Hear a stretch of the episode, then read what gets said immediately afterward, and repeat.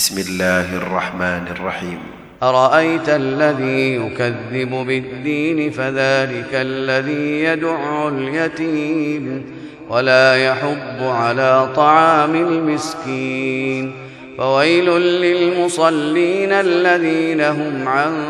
صلاتهم ساهون الذين هم يراءون ويمنعون الماعون